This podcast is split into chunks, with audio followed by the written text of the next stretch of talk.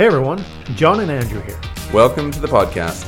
On today's episode, becoming an Iron Woman Sucking back Swedish berries. and forgetting Chrissie Wellington. This is Obstacle Course. Let's go!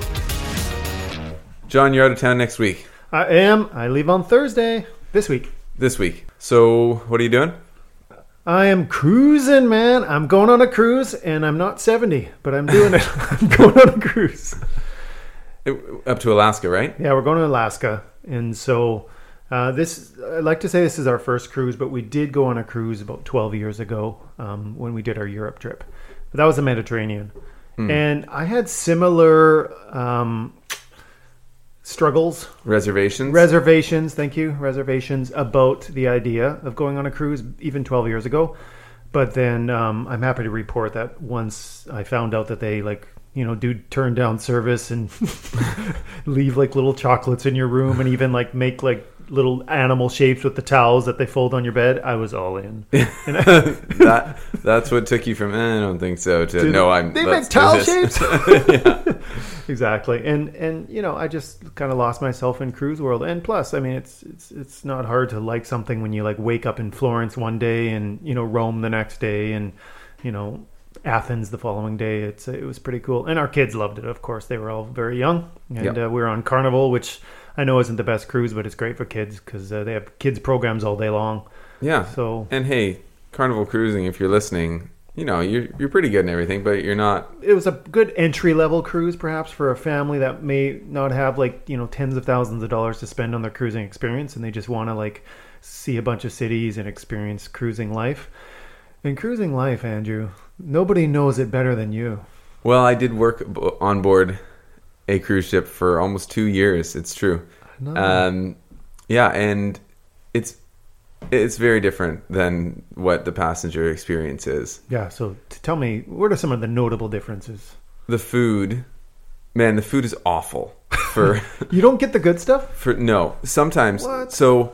At like ten o'clock at night, if there's leftovers from the buffets from the what the passengers eat, it comes down into the crew mess, which that's the that's what it was called, the crew mess, and it Right. that's an aptly titled Yeah. room because it was disgusting messy food. okay And that was the one good time of day, and there would be a lineup. People would just be waiting for like something that was actually meant for human consumption to come down into the crew mess. Normally, we would just be we'd be working all the time and then I did enjoy my time. I will say that. Yeah, I was gonna but, but um, I'm such a lover of of great food and drink, yeah and it was painful. It would just be like uh, piles and piles of white rice, Oh. and and then some sort of fish dish that was. It, they usually wouldn't even say what type of fish it was. I like to think that they just like trolled a net behind the ship as, as we were moving around, and Yeah. whatever they picked up, they would fry in oil. yeah Um, and then yeah, sometimes there would be like a a pasta station. Not every night Right. because there was probably a high cost to that. But sometimes you got to like a little make your own pasta station. So the food wasn't the best part of the experience for me. Whereas people go on cruise ships to just like dine Yeah. on wonderful meals all the time, eat as Sure. much as they possibly can to get their money's worth, and um, just experience all that wonderful gluttony.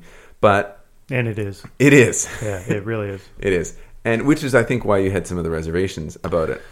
Yeah, yeah. So going back to my reservations, um, I think part of the reservations for me, it's it's, it's a couple fold. Uh, it's a lot of money, which you know, holidays cost a lot of money, so it's not just the money, but it's also uh, there's a lot of waste, and you know, I, I've tried to like avoid sort of researching how much waste there is, but you know, I know how much waste there is in an average restaurant, even an average fast food restaurant, and there's just, I mean, we're talking like truckloads of garbage Yeah. that, are, that are being thrown out needlessly. So I, I'm thinking about a ship. The ship we're on, by the way, it's uh, we went like top drawer. Um, you know, this is kind of a once in a lifetime trip for us in a way because we're going with like all our in all our family. So trying to find uh, something to do with like 65 year olds and 17 year olds that everyone's going to enjoy. Yeah, a cruise is probably the best option because there's something for everyone on that. It's a wonderful family experience, and yeah, there it's like a floating entertainment Well, it is. mecca. Um, but there is uh, there's an impact on Environmental, for the sure. environment, and Yeah. there's some like pretty loose guidelines about what you're allowed to just dump off into the ocean as you're if you're like in international waters, and obviously like to provide electricity to power all of like the casinos and restaurants and Yeah. theaters and that. But I mean, they say it's like you know a floating city hmm because cities do all that stuff all the time too. It's just Exactly. another way of entertaining people, which we pour resources into doing, But- whether you're on land or or at sea. cruises get so much um, bad press. Um, maybe rightly so. I'm not sure. But but there is waste and, and there is stuff that gets thrown overboard. Like I, I I've heard that uh, like is that all the human waste? Does it just get dumped in the ocean? Yeah, Yeah, I mean, so I mean, there's no way to gloss over that, right? I mean, so that looks really bad. Now, from an environmental um, standpoint, like I'm, I'm not, I'm not sure how horrible that is. I guess depending on what's been flushed down the toilet, um, if there's been some, you know, not just natural human waste. Um, and I was really hoping we'd have an intro where we covered off human waste, and so here we are. Jack. Check. Um, but but it can't be great, and it definitely doesn't look great, and and you definitely won't find that in the brochures or on the website. No. But, but knowing that going in, for some reason, You've searched everywhere. yeah. But but you know, uh, obviously, I run an environmentally friendly business, and I do very much care about that. And, and my kids, actually, all of us, but Angie as well, we all care very deeply about the environment, and so part of us does sort of feel like that. But then, you know, and and part of this part of this intro comes from me actually calling Andrew and saying I need a coaching session to help me get excited about this. hmm You're doing something that you want to be excited about, but doesn't necessarily align with your values. Right. It's hard to be perfect, right? It's hard to Yeah, I mean- always like live your life. I mean, in a- in I've a managed, but it's so hard. it's super hard. I mean, So we have to come to terms with the fact that we are making an impact. The planet is changing, Mm-hmm. and if you want to take a cruise with your family to have amazing family time, that's just a choice that you're making, and you're not gonna just go home and and say, okay, I, I don't care about the planet anymore. Um, No. it's Yeah. just it's we have to make trade offs. Well, and, and like like I said earlier, like literally the obstacle of trying to find an activity for eight people who are aged 17 to 65 with wildly different tastes in in comfort zones. And, you know, there's people in there that are deeply shy. There's people there to like want to be around people all the time. What's one activity you can go away for with a week for a week and, and appeal to all those people. Like a cruise is probably one of the best options. That's ultimately why we decided. I mean, this was a couple years ago, and and you know, I think by Thursday I'll finally be in a good mindset. But just for anybody who sees on my social media that I'm going cruising and starts to judge me, j- just know that I know what you're saying, and, and I hear what you're saying. Um, but you know, at the end of the day, you you got to pick make a decision that you think's best for your family, and you also got to keep you know the big picture in in in mind. So is it is this um, apprehension more about you judging yourself and your values, or about other people judging them? You know, I I may have opened up about this before, but but something I've struggled with my whole life is always being keenly aware of what people may think of me and reputation. And I've worked hard to, to, build a good reputation. I think we all do. And so it's probably just my inner voice combining with my my little uh, neuroticism about what people are thinking. And realistically, people are not thinking about us as much as we're thinking about us. we all know this, and they'll probably just be like, "Oh, cool." I just need to let it go. I mean, I love the environment for the record, you know.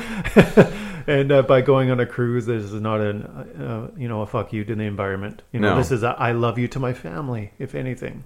How do you feel now?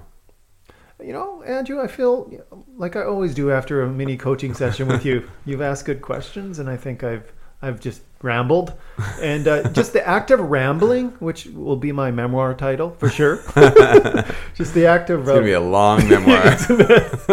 the act of rambling brings a brings a sense of peace and, and, and comfort and and uh, and it's going to be a great job and and to be honest the new cruise ships they they're doing a lot better job when it comes to the environment I mean it's not like it's just Is that what you read in the brochures when you were looking for all this stuff on the human waste? I'm just like that's what I googled they're doing a better job right yeah. but yeah so but you're the insider like you got to have one or two like amazing stories man like i you took your experience has got to be better than just like being sad and, and eating the scraps of the of the first class people above. It, it was an amazing life experience. Yeah, you did it for two years, didn't yeah, you? yeah, Yeah, just it's about. crazy. Um, When you're ear- in your early twenties. early twenties. So, I was working for Disney Cruise Line. oh man, Uh, I got to dress up as crazy characters. I did choreographed dance routines in front of wow. a couple thousand people. Terrible though. I was so terrible that Were you? the entire rest of the the cruise staff just made ridiculously uh, in my face fun of me because I just I they were all like trained dancers and entertainers. So and why I were you doing it? I, I kind of fell into the role, and they were just like, "Yeah, yeah, An- Andy can do it." Um, and then I was up there, and I was terribly coordinated, and I- Oh. yeah, I wanted to get out of there. Is there any video? Please, please. I wish if there's Oh. anyone, um, I hosted quite a few game shows, and Wow. like those sorts of things, I was way more in my zone at. And I wish there was some video of that too. When I like Car- Pirates of the Caribbean had just come out, so Yeah. I got like a full suited pirate costume, like tailored basically, Wow. and makeup and everything, like black eye, like missing teeth. So much fun. Got to host it with my buddy Pikey. Um, one time we did a, a show for just the other staff, Oh, cool. um, just the other crew members, where where we like did the the shtick of that game show, but like got made it raunchy and made it hilarious. Yeah, and, I'm sure. And just the the crew got to enjoy that, and I somebody was videotaping that, and I've I never saw the video. Oh, man. So if anyone's out there who Oh, has that, send it to us, please. um, yeah, that would be amazing. That would but be. it was probably on like VHS, and uh, nobody can use those anymore, anyways. I will say one thing, not to take away your cruise magic, but we Yeah, often um, we often think that like we need to go to a different continent or a different part of the world Yeah. to really experience like a vacation or Right. great family time. And um, if we're wanting to be like on your next trip, or for anyone else, if you want to be a little more kind to the environment, just figure out what you can do within a hundred kilometers, Yeah. hundred miles of, of where you are, because there's so much beauty, especially where we live in our backyard, and we don't have to fly to get there, which No. is one Yeah. of the most environmentally damaging things we can do. Absolutely. And I mean, it is nice to go away. It is nice. It's exciting to get on a plane, um, but there's an impact, and try to we can try to live a little more balanced. Yeah, I, I like the word balance. Um, you know, obviously we're we're a flying culture, and it's probably not going to change anytime soon. We've been on lots of planes, but but trying to balance it out with. I mean, we live in a tourist destination right now on Vancouver Island. I mean, we've seen it all summer long. The roads are thicker with with people, and there's a lot of people taking pictures of things we just walk by every single day Yeah, and it's because there's magic around here. There's so much to explore, and and so so we had a fabulous guest on today as well. Mm-hmm. And uh, you know, we didn't talk too much about cruising, but we did talk a lot about cruising to victory. See, Andrew was like, "You'll never be able to connect these two subjects." well, eat it, Andrew, in your face. Uh, she did talk about cruising to victory in Ironman. Um, she won won a couple championships, and um, just the journey of, of that was was uh, was extraordinary. And then how she's sort of transitioned out of becoming a pro athlete to now having her own media company. Well, We can say media company. She's got a couple podcasts, and yeah, she was an popular newsletter. amazing guest, popular newsletter. yeah, and uh, yeah, that was an amazing conversation. and a an impressive social media following, She does, yeah. which we could probably learn something from. Well, anything over 400 followers is impressive to us because that's how many we have. So, by the way, if you haven't liked us and followed us on social media, you should. So it's going to be a great episode, folks. Um, once again, we we dug deep, and Sarah shared um, some of her some of her deep challenges in becoming an Ironman champion. Um, I mean, just participating in Ironman is is amazing enough, but she won it uh, a couple times, and uh, we hear about her journey and, and the demons she fought along the way. Um, some some some struggles with depression and and uh, how she and even those and she got a PhD. We even cover that off. She, Mm-hmm. some, somehow she had time to uh, get a PhD along the along the way, Yeah. which is uh, which is crazy. and she's finding gratitude for her struggles, which is exactly why we wanted to have her on. Thanks for listening, everybody. Thanks everyone.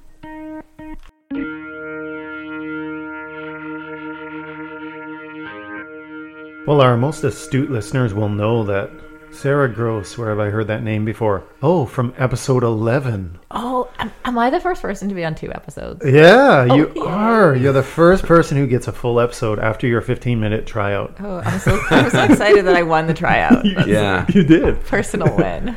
Yeah, so we had you back on when we were at the Your Entrepreneur Summit, which is where we mm-hmm. all met. Yeah. Indeed. Yeah. Mm-hmm. We were even table buddies Table at the buddies. summit. Yeah. Yep. So we got to sit each other. We were supposed to follow up. Remember we did an I know. exercise? We're supposed to- And- yeah. and it and I remember being like, "Yeah, I will." I, you I saw I three saw the like intention in your eyes, and then I was like, like So, so it took a little longer. that's right. That's okay. Yeah, because that was back about six months ago. Yeah. To be fair, I didn't follow up with you either. No, so. yeah, we're mutually to blame. That's right. but good. we're here now. Yeah. And you're also the first guest. Well, I guess the second guest because we had Blair who has his own podcast, but you are part of two podcasts yes. at this part. Yes. At this point. So, do you want to tell us a little bit about those and what you're all about? Sure. So a couple years ago, I started a media company called Live Feisty Media, um, and we started with w- with one podcast called Iron Women that I had already been producing with another brand, uh, and that's been so it's been going for three years. And then we started a second podcast called If We Were Riding, um, and that's the one that I'm on with my co-host Kelly. And those are both um, about because I was a pro triathlete, um, so those were those are both about triathlon. So in Iron Women, we um, interview pro women mostly in the in the Ironman race, and also influential women and people who have sort of done big things in the triathlon space. And then so it's an interview based show. And then on If We Were Riding, it's a little bit more edgy. So Kelly and I often talk about triathlon news, but opinions and the social context of triathlon, if that makes sense. So we're a bit. It's called If We Were Riding because it's the kind of stuff we would talk about if we were riding bikes together. It must be hard recording while you're riding, eh? to, to get the sound, dude, all you hear is just this. It's just like yeah, and the wind blowing. yeah, The driver's swearing at the cyclists. Yeah. people Yeah. do tell us they take us r- running with them or cycling, and that Yeah. they feel like we're right there with them. So I feel like that's, That's a cool. That's yeah. a win. Yeah. Do you not It is. find it's a little unsafe to, when you're cycling, to have headphones in? Because it probably is. yeah i mean especially road cycling because i i i'm on my bike pretty often not Yeah. in a competitive field Mm-hmm. unless there's In your mind, you some- are. well or if there's somebody who's like in the jersey that's ahead of me on a trail then i just try to keep up with You're them that guy. yeah, Yeah. some, of, some of those people, like the commuters that come by you, like you're like, I'm a professional athlete riding with my other professional athlete friends. Like commuters will come by us with their panniers, you know, and their like laptops, kind of like full speech, just like, oh my god. Yeah, so geez. no i'm not that guy not at all. No, No. not you. sometimes anyways i i find it's kind of unsafe Mm-hmm. because if you're out on the roads like i'm you, i'm listening for cars Yeah. behind me more than i am looking around so i think i just think it's really unsafe a lot of the time when you're out on the road anyways and if you take away one of your most important senses That's when true. you're out there I'm an expert in this field, so so you can you can put something in your ears at a level where you can still hear the traffic. Yeah. Okay. that's possible. So All right. that's sort of what I used to do because definitely we're aware, and especially now in Victoria, it's so busy. Um, and I, being in triathlon for so long, have lost way too many friends to bike crashes. So Mm-hmm. it's something definitely that I'm aware of, and I would never put it loud enough. That I do when I'm running. I put my music so loud, I'm not going to hear anything at all. But Yeah. but when I'm biking, I wouldn't put something loud enough that I can't actually hear the traffic. Yeah, so just to be clear, they really aren't recording while riding. the bike. in, in case you were still wondering, they seem to be joking, but are they recording? No, they're not. But that would be badass. All right. There's another first for Sarah too, though. We we have we have three firsts. Oh, Okay. So the first one was first one to be on the podcast twice. The second one was the first one. Well, not the first, I guess. She's tied with Blair with having her own podcast, although she has two, so she's the first with two podcasts. Yeah. The other first is there is no other guest we've had who has their own Wikipedia page. This surprises Did me. Did you even know that you had a Wikipedia Yeah. page? Oh, I knew. I, I Oh, wondered okay. because people often mention it to me, and it's slightly inaccurate. know. And I often wonder who made that. It's been there for over a decade. Wow. I don't know who decided to go on. And But like I just put I up that. googled your name, right? Mm-hmm. Oh, let's start some research. Made my pot of tea. I was like Sarah Gross, and it was just like Wikipedia, and I'm like, what is this the same Sarah? And I read, and that's where I found out so many interesting things about you. And is it pretty accurate? Because a lot of Wikipedia think- pages can be wrong. Yeah, I think Yeah. some of the details further down are slightly they're they're mostly accurate. Okay. I, I can't really remember what's on there, but all the major things. Like, I think the reason I, I won a European Championship really early in my Yes. triathlon career, and I think that it, it appeared shortly after that. So I think Ah. someone felt that that was worthy and put it up. Um, Yeah. And there were like some you know some media around that. So Yeah, but that's that's amazing. Goals, right? Hashtag goals. Yeah, Own Wikipedia page. we'll get there someday. Because we don't have one. Yeah. No, we can make one for each other. See, that's a thing. I, I could just go home right now and make you guys Wikipedia pages. yeah, do so. it. Okay. We wouldn't mind. so, shifting into a bit more of a focus on the triathlon career, you mentioned you had that first win pretty early, and I, I know we've chatted a little bit about how that was a bit of a blessing and a curse, that early success. Do you want to take us? Do, should, should we start there in, in the triathlon? Sure. We can start Um, the first European Championship. Mm-hmm. Where were you, and and what was that experience like? Okay, so I was living in the UK at the time in Edinburgh in Scotland, and I was on the Scottish national team. Um, and I think this is true. I was thinking about it when I was running this morning. I think it's true with so many things in life is you have kind of an early success at something. I think entrepreneurship works the same way, where you you have an idea, you float it, everybody likes it, and then the really hard shit starts, right? And it's the same thing with with becoming a professional athlete is like you're getting good at something, you're improving, you're improving, you have a couple wins, and then the really hard work starts because you're trying to make a career out of it, right? So that same thing happened to me where I was, you know, I was trying to get on a national team, so I was working really, really hard on my sport. Uh, and then I got chosen. I went to a European championship and, and a long course championship. So it's not Ironman distance. It takes about, I don't know, six and a half, seven hours. Um, and I and then I won. I wasn't expecting to win, and I won. Um, and I came sixth at long course worlds that year. Wow. Um, and to be fair, that's not. It's not a huge. It's a more competitive race in Europe. It's not as competitive as Ironman racing. Just just to be clear on that for your listeners, but We're still impressed. it, it Yeah. was, it was something that happened really quickly in a short period of time. Um, and then I decided I wanted to make the jump to Ironman racing, and uh, that's what took a really long time to uh, to get really good at on a world level. Question on that. Now you were competing for UK at Mm-hmm. the time, born in Canada. You were, I think, living in Edinburgh at the time. Mm-hmm. You'd gone there for schooling.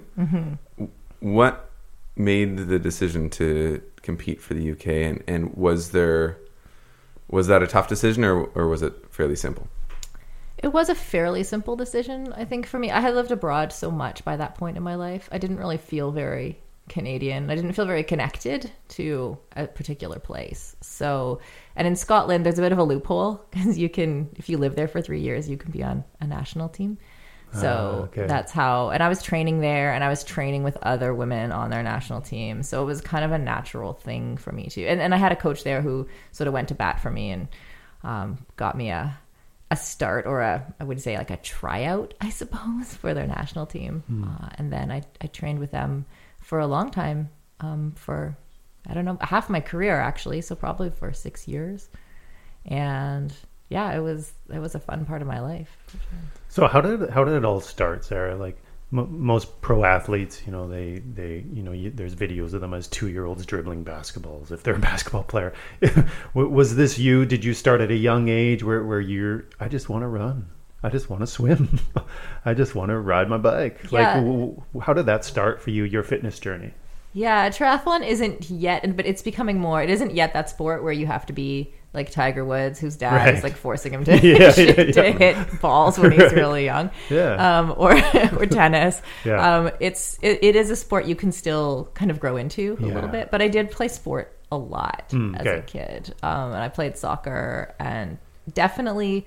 I feel lucky, especially having lived in the UK and lived in the Middle East and other places where uh, girls don't necess- aren't necessarily pushed into sport as much as I felt that I was. I felt like I just I played sport like every kid, you know, um, and it didn't occur to me at all that being a girl was a reason not to play sport until I started to travel. So I feel really lucky to have that time as a young person in Canada.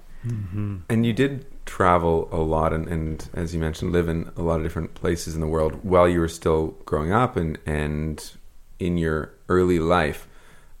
How did that affect your upbringing? Was it was it a great experience to be able to see different cultures, or did you feel like you didn't really have a place to call home? Because you also lived in D- Dubai, right? Yes, we lived outside Dubai. That might be one of the things that's inconsistent on the Wikipedia page. It was uh, inland from Dubai, about an hour, Yeah. where we moved. We moved there at a really strange time. I think it would be strange for any kid to move. Like I was 13 years old, mm, right? wow. And I had lived in one place in Ontario for the whole of my life up until that point. So you moved to Dubai when you were 13. Yeah. That has got to be probably the toughest age to move at all, let alone that kind of a move. So, yeah. Yeah, exactly. And and United Arab Emirates was not what it is now in Dubai. Nobody understood where we were moving to. People thought we were moving to Saudi Arabia because that's the only place I'd ever heard of. There was just this complete lack of understanding. Like now, if you say Dubai, everybody knows what that is. Um, and in and also it was a it was a small town that was outside of Dubai. So there was one international school where people spoke English. I literally had there was about thirty kids in my class, and I I think there there weren't even two from the same country. There might have been two Egyptian kids. I mean, I would have to think about it and count. Like literally, everybody came from a different place. Wow. Um, and I was definitely a minority, um, having being white. Uh, and so the cultural change was really, really hard. And the first year was really, really hard. Like there's no uh, underestimating that or denying it. Um, and then by the second year, because you're 13 years old and you're adaptable, and by the second year, I kind of started to adapt. I made all, all of the friends, like all the friends from my first year, were all the other kind of Western kids. So Right. it was like the Australian girl and the girl from, from England. And Right. those were my friends that I made the first year. And then the second year, I noticed I started to make more friends who were more my people. Like it was more about their character and personality than about where they were from in terms of how we bonded. So one of my best friends from that time was from Lebanon. Um, and then I just felt um, more kind of immersed in the culture and more, I was just more easy about living there. Does that make sense? Yeah, totally. What was what was the hardest part about that first year? Like, was there some notable sort of experiences you'd like to share for the listeners, or uh, was it just the nature of what happened that was difficult, or was there some specific thing that that was really difficult for you? Yeah, that's a good question. I I think if I try to unpack that, I think it's probably because you're age 13 and you're just starting to uh, create that kind of distance from your parents, and you're trying to you're trying to make your own way in the world. You're starting that process, Yeah, um, and then and my friends were really important to me. I think they're really important to everyone at that time. And then you, and then we suddenly just had this big jump into. So I think that it was probably a loneliness that would be hard to um, understand or, or reproduce. That I had to then um, change. I had to wait until I changed to fit in again in my environment. Hmm. I mean, I moved from Saskatchewan to Manitoba when I was the same age. And that was like traumatic for me. That's hard and it, enough. it was the hardest year of my life. Yeah. and, and I've talked about that. So I can't imagine you moving from Ontario to Dubai. I mean, I just there's so many things going on there. So Yeah, and on top of Yeah. it, it was it was a time in my I I rec- I know now, or I I've later learned it was a time in my parents' marriage where they were trying to make a go of it and had ah, decided to make this big life change to um, sort of re- rekindle their thing, which ultimately didn't work. but Yeah. but that so it was there was a hard family dynamic too. So we weren't close. Like later in life, when I was in counseling, that was one thing the counselor reacted to. She's like, "Okay, so you didn't have a close family." And then also you had to leave all your friends, and so that was what made that so um, such a hard transition. But like I say, like that second year, I'm I'm actually really glad for it because after that second year, I feel like it changed me as a person, right? And, and even though I had to grow up really quickly, I'm really grateful for who I am now as a result. Yeah. I was curious what you might have learned in that experience that, that you were then able to use uh, in your later life. That's a wow. I kind of tried to Questions warn I've you. never unpacked. Andrew typically pulls these questions out. and we're we're 12 minutes in. Here we go. Um, I think I, I it created it created for me um, a kind of independence that I really um, that I really appreciate in myself now. So a couple years later or three years later when I went to university, I was this like 17 year old at I come back to Ontario for university and I rec- I was there like by myself. I remember waiting in line to get you know the little fridges you used to get in to have in res with Yeah, you, like yeah. in your room. I was waiting in line for the little cube fridge freezer fridge freezer things. Yeah. And um, everyone was there with their parents. Hmm. Right? And it didn't even occur to me at that point to have my my parents there and to so I think I um it it taught me sort of to be independent on one hand and then on the other hand to be extremely open about when i'm meeting people and about who they are and what their cultural assumptions might be. Also i recognize that the way that you like uh, things around language and how we create the world and how we name the world like because in in in arabic the world is completely is named a completely different way and that's how what creates our reality right? So understanding like having been immersed in that and understanding that in an essential way like that's part of who i am changes then how i engage with people or how i i think it's i don't know i don't know how other people like No. meet new people and take Yeah. on who they are or whatever but i imagine um that would yeah i i feel like i'm pretty open to who someone is That totally makes sense. Does it? Yeah. Okay, good. It- it- I'm totally tracking with you. Okay. I, I am curious about that that year, that first year, where your safe spots were. Like, where could you go to feel safe and, and experience some sort of perhaps joy or just, you know, another word for me, Andrew? Okay. Solace. Yeah, solace. That's a good. Okay, that's okay. Yeah. Now you're. Yeah, that's a really great. I keep saying it's a really great question. I should stop. Um, We, we no, like no, it. keep saying. it. it's, it's you know what it does is it like gives me a pause to think about something.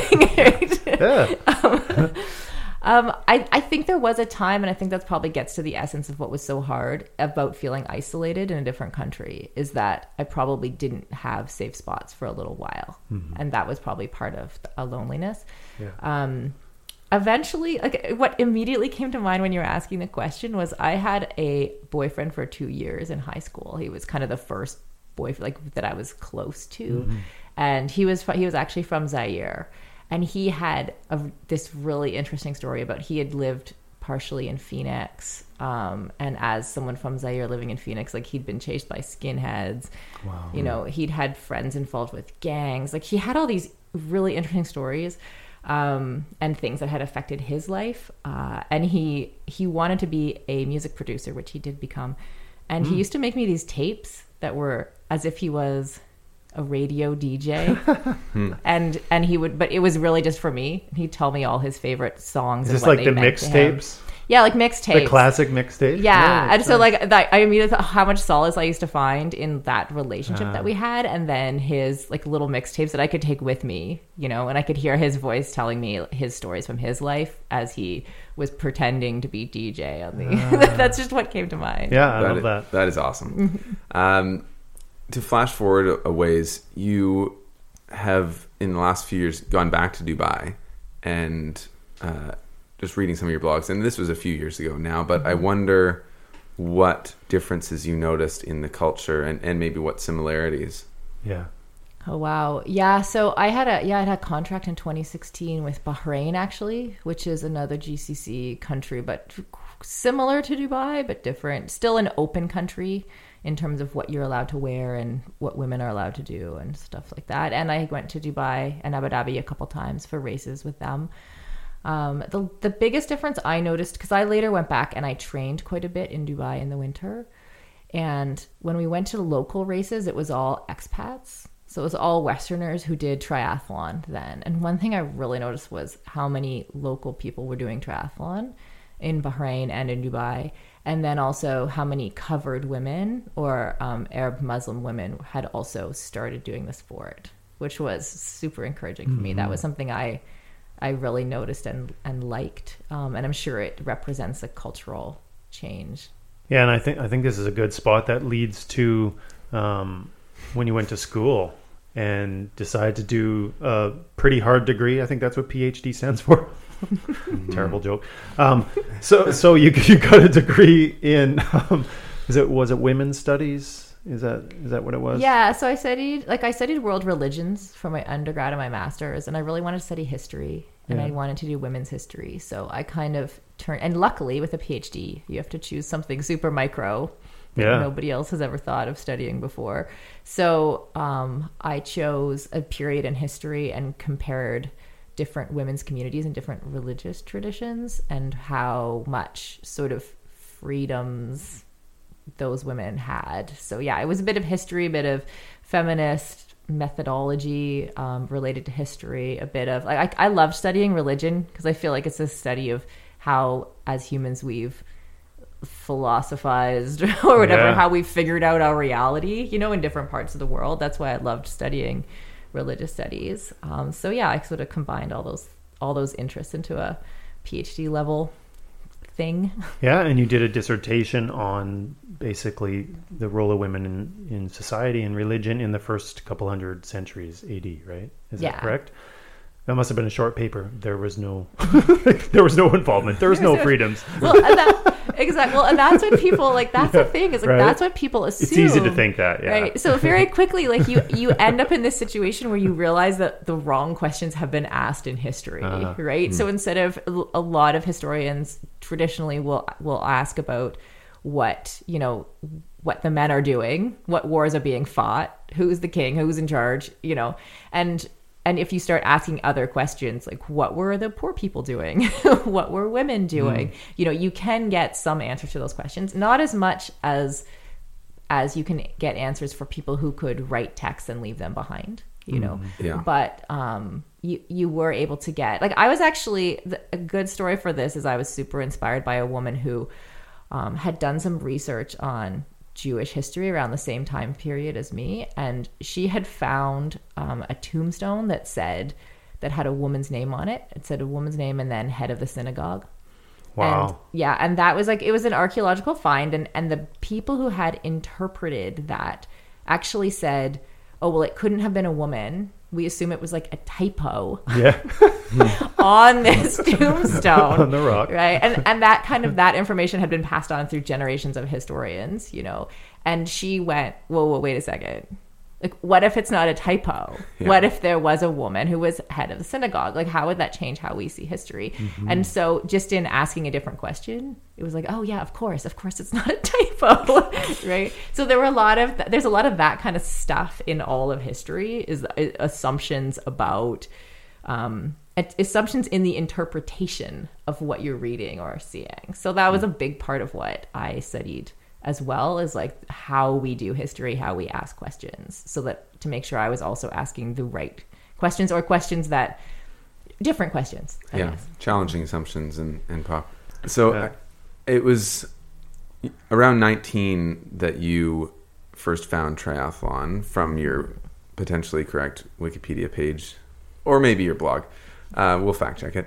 Um, and I understand that part of the reason you were drawn to it was, I th- I believe you you used the word depression and and loneliness has come up and and independence has come up as well in our conversation here. And it is a pretty independent sport and it it requires a lot of time training by yourself.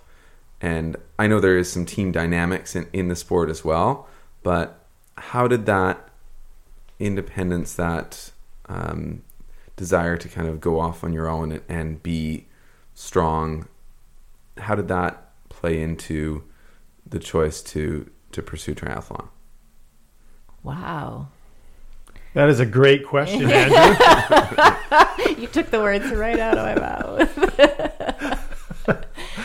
How did that? Okay, that sense of independence and trying to be strong. Yeah. I don't know if I would. I don't know if that's what I would. I'm gonna, can I change your question? yes I don't know if that's what I would necessarily identify as the reason. Like I think you know when we when we talked earlier um, about doing this podcast, and when I look back on why I got into triathlon and why I became so passionate about it, Um, it does actually, it stems to a point in my life where around 19, I had clinical depression. Um, and by that, I mean, the reason I want to call it clinical depression is when you experience some something, I was experiencing a deep sadness where I didn't feel like it was connected to anything in reality versus like a day to day trigger based depression where, you know, if, if a, if a loved one passes away, Right. you have a depression that that's a different kind of depression.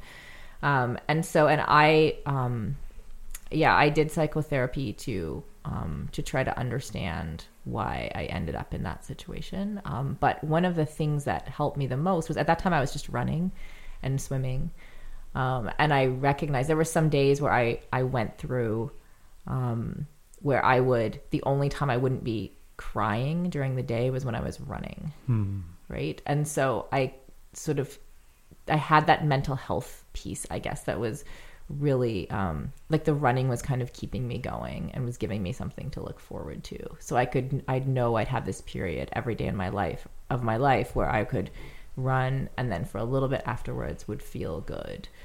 Uh, and so I sort of recognized that as the reason why then later when I got better and better at sport, at triathlon and the opportunity was there, seemed to be there that I could maybe be a pro, make money at it, and do it as my career. It seemed really um, like an obvious thing for me because that's where I found so much joy. You know, so later, even when I'm not after the after I dealt with the depression or got it under control, I um, still had so much positive around just exercising in general. Like it was the thing that that drove me forward. So, yeah, Uh, I like how you made the distinction between clinical versus, I think, situational. yes, um, like you were talking about because in hearing your story it, it might be might be easy to think well you know she was ripped away from her home at 13 put in another place which was like totally different culture and then you talked about your parents marriage was was was you know not doing as well. Those are two things that you would think would cause a teenager to maybe fall into depression but what you're saying is those perhaps were operating the background but it was much deeper than that like it was uh when you say clinical, are you talking about there was some like a brain chemistry thing going on? Is that what you mean by that? Yeah, I think so. I think Yeah. those things. I don't know if I could completely ever separate those things No, and go. It's like connected. one or the other. But I definitely experienced it as being. I think I was in second year university, as just being a normal, you know, normal up and having normal up and down emotions of, Yeah. a, of a nineteen year old Yeah. to being sad all the time all of a sudden. It, i think it came on over very quickly over a couple of weeks. I remember thinking walking down the street thinking why am i sad all the time? Hmm. Like there was nothing there was no trigger event in my No. life at the time. It like um, descended on you and then you were yeah. sort of stuck in it. yeah. What about running do you think made the tears stop? I actually think it's I think it's physiological. Like I think it's like the biology of whatever. I mean, someone who knows about this will be able to tell you like the endorphins that are created in your brain. Um, I I think it's I think it's just the physical response to not just running but exercise. Running happens to be quite hard in terms of in terms of exercise in general, so it probably has a bigger effect than than most things. Yeah. Would you say that it's a common theme in your life to be drawn towards things that are hard? Probably. Yeah, I think I I think I'm probably someone who needs to be challenged. Again, like I had some challenges early that I dealt with. Um, I felt like I didn't feel like school was that big of a challenge, if, if that makes sense. Um, and I was always looking to be challenged, and and even now, um, starting like starting a media company, that was part of the appeal for me. I was like, this is really hard, and I might not succeed, and and I like that level of challenge where you don't quite, you, you know, you don't. Same with, I mean, with with Ironman, it, it is really hard. It's really hard just to complete, and then to try to be good at it. It just felt like that kind of challenge where I didn't know if I could really do it, and so that made it way more fun to try. But I mean, for you to take on these new challenges that Andrew's talking about, um, like you would have had to get through the woods of of the of your depression, like the darkest part. Like, how long did it take for you to kind of perhaps get out of the woods? I think, you know, I think it took about a year Okay. that first bout of the of really bad depression. Um, I had a second bout that was pretty bad, I'd say 10 years later for a couple months. But really, um, what one thing I was really glad, I was really glad for um, my counselor at the time who really, she really helped me to gain some skills that I could use to, um, to get myself into a better place and and um, I can I can say honestly I know for a lot of people that depression is a lifelong struggle and it's not really been for me Okay.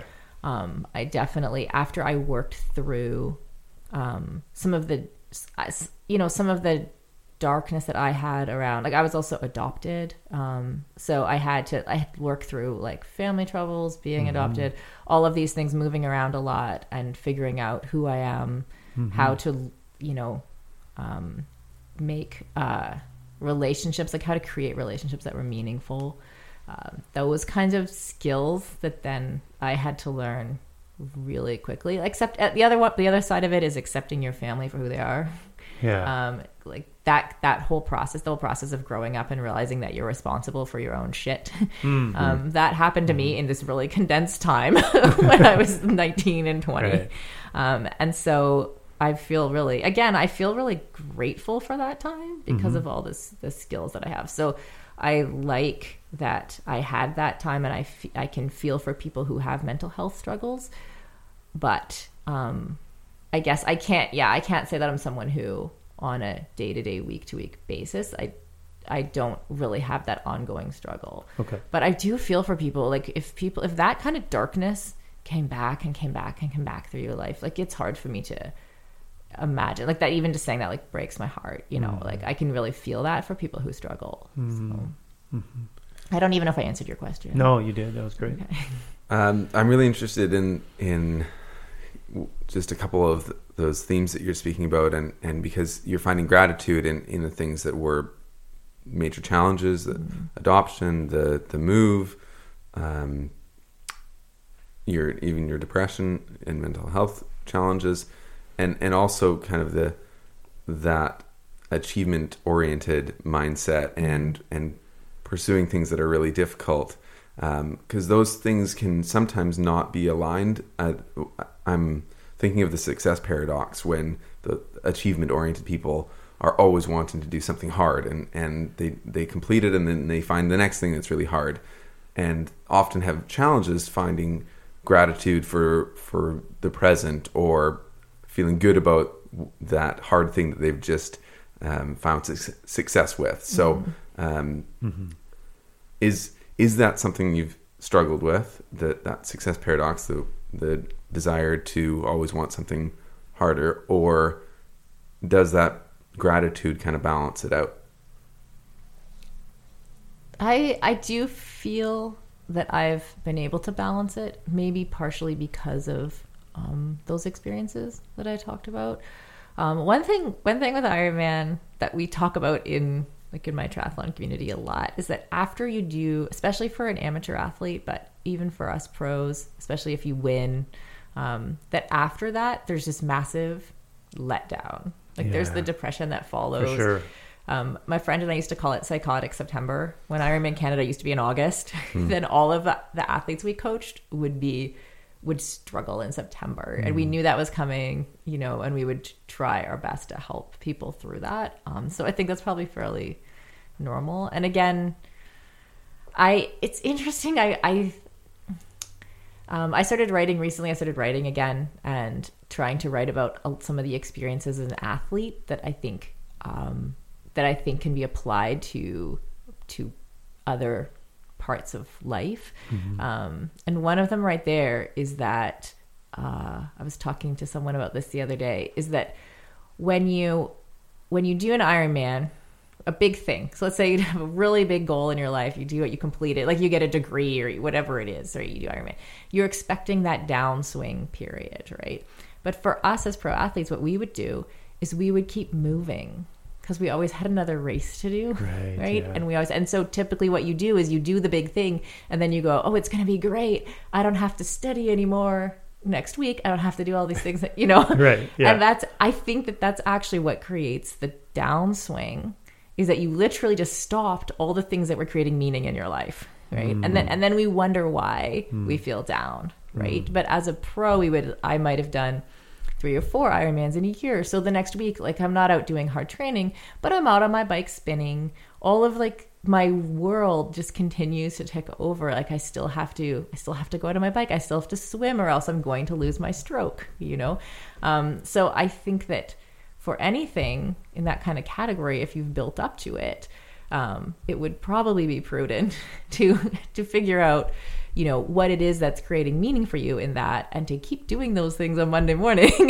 um, to avoid that depression So, like we talk a lot about balance, right? So instead of Mm-hmm. just being all in and then just all out and then try and get back in, you know, is is not wise. It's maybe just tapering down a bit and still Right. in, being involved in those meaningful activities, but not necessarily to the level of, you know, getting ready for an Ironman Yeah, and, competition. and what I'm hearing is like determining what the purpose and motivation is behind Right. that goal, and Mm-hmm. then even if you know you're not going to just jump into like getting another PhD after completing your PhD, Yeah. but finding out what it is about getting that PhD that's important, and then Mm-hmm. setting other things up in your life that are in relation and aligned with that value. yeah yeah you guys brought that yeah you guys said it better than me i, I think that's true team, we're working together. But speaking of balance, um, I, did spend some time reading through some of your older blogs. You know, you, you so- when I told Sarah uh, last night, she's like, uh, "Which blog were you reading?" like oh no you know, but uh, it was the, it was an older one. Like some of the posts were literally ten years ago, like 2009, 2010, like all this kind of stuff. And your I see your mind racing right now. Uh, I won't bring up any of the. did uh, you see the video of me when i'm pregnant and biking Yeah, okay, yeah. You had a lot of yeah. Okay, you had a lot of that your your daughter was is it Rosalie? She came along. Um, Yeah. How many years ago was that? Was that was a long time ago? she's 10 turning years? nine so Oh, yeah i would have nine, been 10 pregnant years? 10 years ago yeah, that's right. Mm-hmm. Um, but uh, one of the one of the posts that stood out to me was, I remember the dates, and I'm sure you're not going to remember, but it was November 19th. You were about to do a race in um, Arizona, Mm-hmm. and, and and you were just talking about, hey, I'm you know I'm relaxing, I'm feeling good the night before. We just had some chips and salsa and guacamole. You're like, boy, oh boy, you really did read the, right? and, and then and then you say you say a line at one point near the end where it's like, you know, I've had a little bit of um, um, the word you used, a little bit. Ap- I'm a, I've been a little apprehensive about this race, but you know, I think it's gonna. I think it's gonna work out and it's gonna be good. And then, like three, four days later, on November 23rd, you posted uh, what went wrong. Basically, I think is what you called it, and you didn't really get into details of what what went wrong, but perhaps there's a story there you can share what went wrong. It sounds like the race didn't go the way you wanted it to, and maybe you had these lingering thoughts before then. Do you want? Do you remember that? And do you want to speak to that? oh, to I totally remember that. Yeah, that was really pivotal. Um, Hmm. I uh, that night, I remember writing that blog post and being like, "I'm overdoing this a little bit." um, the one where I was excited, Yeah, quote unquote, before the race. yeah. Um, that night, I woke up. We have to get up at ridiculous, like early to do Oh, Ironman. sure. So sometimes we start at six thirty, Wow. and you want to eat three hours before, so the alarm goes off at three a.m. or whatever. Oh, and I was tossing and turning, Yeah. and I remember um, waking up. My oops, just bumped your mic there. That was nice and dramatic. Yeah, I can remember waking up my husband at the time and being like, and crying, being like, I can't do it. I, I don't think I can do it. Um, and looking back now, there's a combination of factors going on there. One was that after that first win that we talked about, the European Championship and, and that early success, I um, I really wanted to uh, win an Ironman race, and I was really focused on that. And I had come second, third, fourth, fifth, a lot. A lot, which is great, you know. like I'm saying that now, and I'm like, "Oh, poor me! You only came second. Um, but it it became it had become really the struggle to try to win had just started to wear me down a little bit, um, and I didn't know yeah, I just didn't know whether I was going to be able to continue with my triathlon career. I was just facing this black hole of like, what will I do next? Am I going to admit defeat on this thing? You know, Yeah. like that I'm not going to win. I'm going to have to accept all of these seconds and thirds. Um, that's going to be my career. Um, and all of this stuff was going on in my head. Um, and I think actually now too, um, looking back, I, I had undiagnosed celiac disease too at that time and so i think i was everything was harder than it should have been Um, so training was harder. I was fatigued all the time. So I was facing this a tremendous amount of fatigue, this blackness around. I don't think I can ever win. What am I going to do?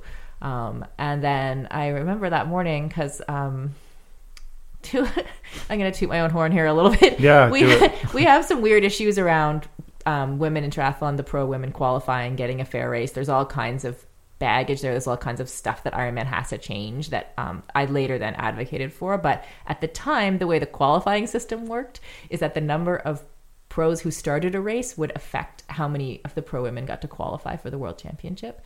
So if I put on my timing chip and put my wetsuit on and went down to the start and got into the water, um, probably another woman would get a slot um, for the the world championship. So instead of just like crying myself to sleep and sleeping in, like whatever I wanted to do the next day, we like I hadn't slept. We like dragged our asses to that start line in Arizona, and I like got I had zero intention of doing the race, and I just got in the water and went over the timing chip so that someone else could like I remember, and and that was also very hard. like I was Oh, like, I'm sure. ah, this is the last thing I want to be doing right now. Um, So you then- literally took one for the team. Yeah, I, I felt like I had to do that because I couldn't then, at the end of the day, I couldn't know that I had affected, that me not starting had affected someone else's chances of their, of making their goals happen. So um, that was just such a hard time. Anyway, after that, I ended up um, deciding to take a break and then, and I had my daughter then. So, Yeah. so good things, good things happened. And a little later in your career, not to gloss over the fact that you had a daughter, and, and Eh, whatever. but uh, to continue the story arc of, of your triathlon career, you you had almost given up before finally reaching that goal of, of winning. Do you want to get into that story? Yeah, I guess I did come full circle and almost give up again. So yeah, after I had my daughter, I decided I wanted to go back and train again. And I had a couple really supportive sponsors at that time. I was also coaching, so um, financially it completely made sense. I could train mostly full time, and um, so and I had a lot of support with Rosalie, my daughter. So we made it work. Um, and I went back and to try to win again. And then I was, and then I was got a diagnosis on the celiac. My world got a lot better. Um, and then I thought, okay, you know, now, now I'm going to be able to win. Uh, and I kept collecting like seconds to fifth. Um, and I think I had just started to come to a place where I was accepting that like that might just be it. And it's not going to be the end of the world if I never win Ironman. I mean, it sounds stupid saying it now because I really recognize now that it really doesn't matter that much with, with yeah. winning. So just for our listeners, when you're getting like seconds and thirds and fourths, and you know you're like, oh I wasn't winning. Like how how many people is that out of though? You're second out of how many people?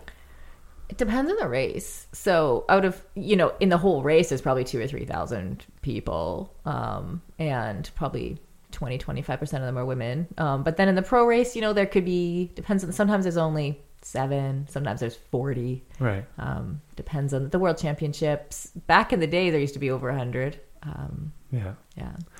I remember one of your blog posts. You actually called out somebody like sort of jokingly, like a, a woman that who's just always winning and just like she's she's kind of like you were like oh she's the bane of my existence. I just want to be like her. Do you remember this post? what was her name? The, yeah. the one who you um, had to go through that mental exercise to make her disappear. yeah. Oh, Do you remember that one? Yeah, Yeah, yeah. What was okay, her so I think that was probably Chrissie Wellington. That was Yeah, yeah, that's exactly. That's who it was. Yeah. So Chrissie Wellington was this amazing champion. Like she came into our sport. She was so good. She used to she just improved all the women's records. Yeah, She yeah. beat most of the men. You know, like Right. no, like no one could touch this woman. Right. And that's a really hard environment to compete in Yeah. because you're always going for second place. Um, I always respected a lot of the women who thought there weren't that many. The handful of women who thought they could beat her, I respected them fully. I was not one of them. and so and so I had to make her go away because she made me feel small. Yeah. You know, so that was yeah, I actually yeah, you brought that I'm glad you brought that back up because I had forgotten about that. I went through with my mental coach at the time a an exercise of trying to make her just not exist, uh, and it worked pretty well. And, and like maybe you can share how you did that because I think that'd be applicable to so many different things. Like we all have Chrissie Wellingtons in our mind, you know, these these Yeah, just things that make us feel small or that we feel like we can't overcome. Exactly. Well, you, you read my blog. Do you remember? do you remember? Maybe you could trigger my memory on Oh, how I made her disappear. But it was an exercise from that you learned from Bob Bob. That's right, Bob Yeah. Palmer. Yeah. right? Yeah. and basically just went through it sounded kind of meditative Uh-huh. and just putting her out of your mind and just kind of getting to a place where instead of the focus being on her the focus was on something else or potentially on yourself Hmm. and and just repeating it until you were no longer just stuck on, yeah on that and the sense Yeah. for me is like chrissie began to like just melt away as opposed to like seeing it and doing what we usually do with big scary things or things that make us upset where we just like fight them in our mind and resist them instead you just like sat there mm, maybe you did that and then she just melted away and then you could walk forward and it that was powerful for me just just uh, in my experience with meditation as well just I think that's what meditation helps us do. Is is it helps us melt away the Chrissie Wellingtons in our life. Yeah. Sorry, Chrissie, if you're listening, I'm sure you're a Chrissie. wonderful I person. love Chrissie. She's amazing. But yeah. She's like, come on, guys, yeah sorry for being what so are you great. doing? yeah, I think like that puts a um that melting kind of it puts Yeah. a visual Yeah. on the fact that and the fact I feel it I feel it um right inside me right now that like actually Mm-hmm. of course Chrissie Wellington does not matter to my performance. Right, right. Right. Like of course that can and and you see it happen sometimes not with Chrissie in particular but at other points in my career where I felt like someone's better than me and if I truly believe that they don't matter like sometimes coming even coming second to that person can be this massive win right, Right. for like Yeah. even for other people around you recognize like holy shit like she came two minutes behind lisa bentley this is a true story and it's like okay like she's a legit pro and i had i had lost to her Right, right. you know um, so like good can come out of if you good can come out of just focusing on your own performance and doing your best even for those around you It so make, makes me think of how everyone felt when they were racing Usain Bolt. You know, all the, all these times. You know, the great Jamaican sprinter who uh, Yeah. anybody, you know, like if if they were like within a couple hundredth of a second, they would just be like, "Oh my gosh!" You know, like like the year that he got his um his world record of nine point five eight, and that that American who got nine point seven one, which would have been the like world record, but it was totally glossed over because he was like thirteen one hundredths away from from a Bolt, and so it just yeah, it's all about perspective it's all about perspective Yeah. because that's an amazing race that guy had. Whatever his name is, It's we're probably- not even yeah, it's probably talking about case it. in right now, point that you don't remember We his don't even know his But name, but I- it's amazing. It was a world record at the time until you know just so happened that Usain Bolt got the world record at the same time. so. Right. And I'd like to think that at a, on a personal level, this would be individual, but that that guy at the end of his career can sit back and go, okay, yeah, but Yeah. that was pretty awesome. That was like I did that. Yeah. yeah. we'll get him on the podcast yeah. we'll find him. He probably has a Wikipedia. Whatever his name is. awesome Oh. I'm I'm I've been thinking of Ricky Bobby a little bit through our conversation here, and um, if you're not first, you're last, and that that mindset, like that's one perspective you can take, and that's Yeah. kind of how how you were feeling in your career, but especially now, I'm sure as a coach, y- you don't want to instill that mindset on on the people you're you're working with because it's it's damaging. It's it it just doesn't serve you at all, especially in an individual sport like triathlon where you're literally like someone can have the best race of their life and you have the best race of your life and it you you finish Yeah. in that position be, because that's how it worked out. So um, was it was that key was that perspective change key in being able to finally reach the top of the podium?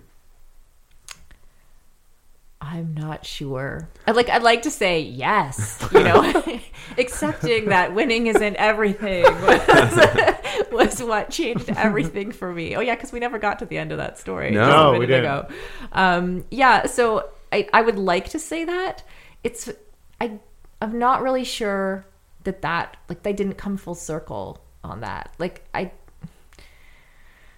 I had been starting to let go of the fact that it wasn't going to matter, you know, at the end of the day. Like my my friends and family were still going to love me even if I didn't win. But I I think I kind of already knew that, you know. Um I think there's a lot of things tied up in in winning and I think that with that part of it was that I knew that I knew that I could do it.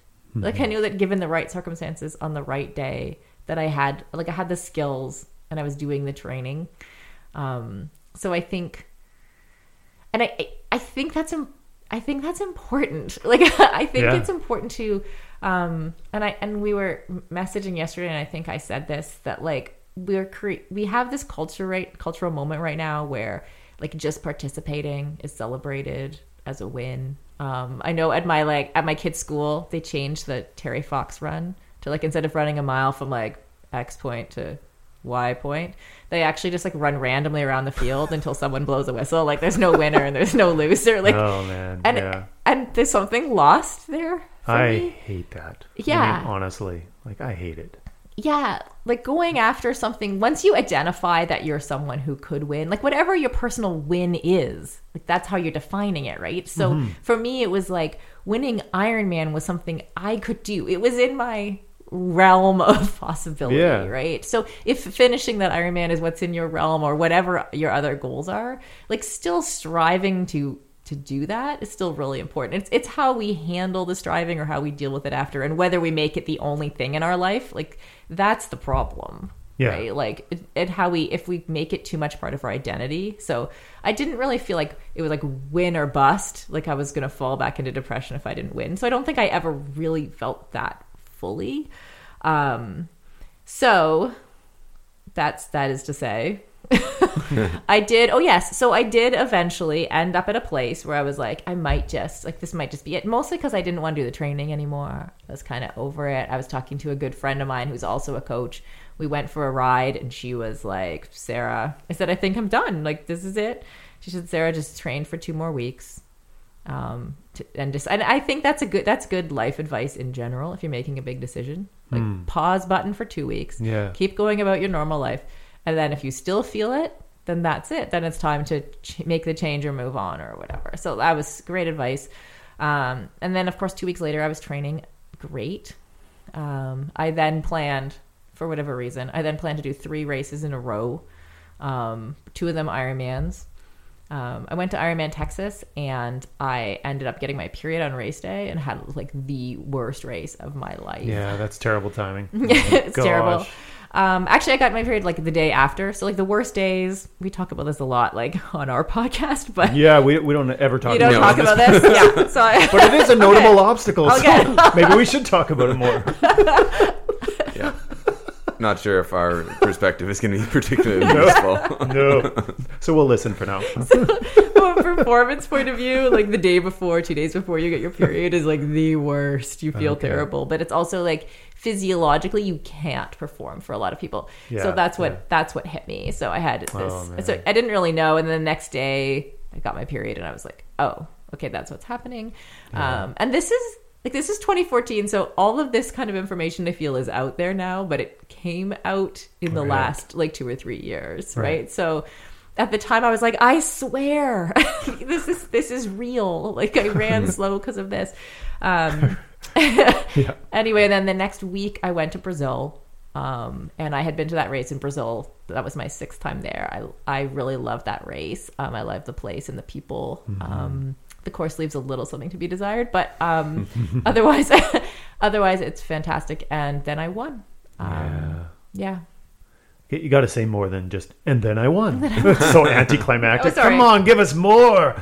Like on race day, did you have like the sense of like, I'm feeling good. I think this is it. Or was there a point in the race when you're like, all right, this is mine? Or was it just, you know, Yeah, there are, anticlimactic? yeah, so I think one of the things like because I did Ironman the week before, I don't know if you guys can imagine this, but it's No. like I I I'm on the start. Nope.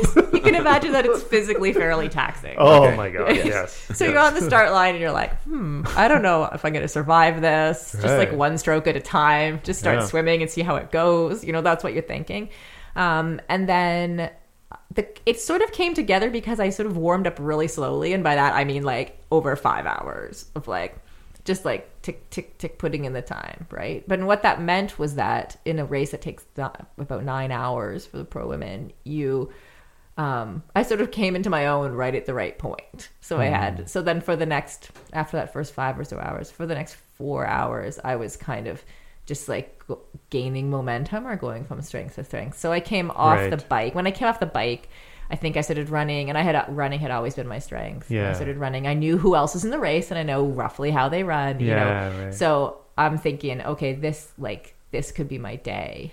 Um, and then, funnily enough, because I had tried for ten years to win, um, when I crossed the finish line, also you're a little bit out of it. Right? Oh, I'm sure. So you're just like my head's not really there. Um, I had taken a couple Tylenols during the race because of the muscle damage from the week before. So I like just like those little things kind of made me a bit spacey.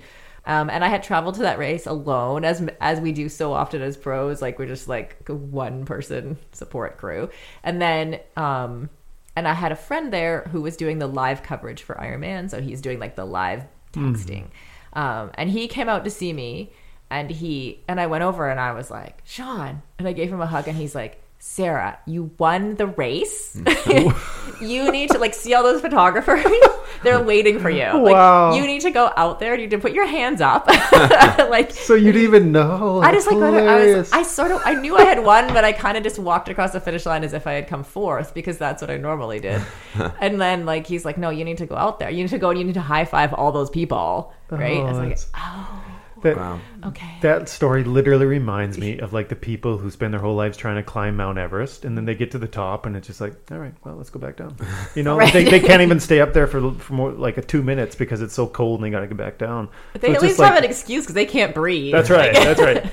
But still, it's just that same like it's like that was the goal, but it's like it was so much more than the goal, right? It was the process, it was the journey, it wasn't just the winning, it was the whole thing. yeah. So Yeah. reflecting back on what we talked about earlier with having reached that goal, Mm-hmm. what was now you, you didn't stop training even though a few weeks earlier you'd contemplated stopping Mm-hmm. and you'd reached the goal that you've been working towards and you're like okay I did it and now let's keep going.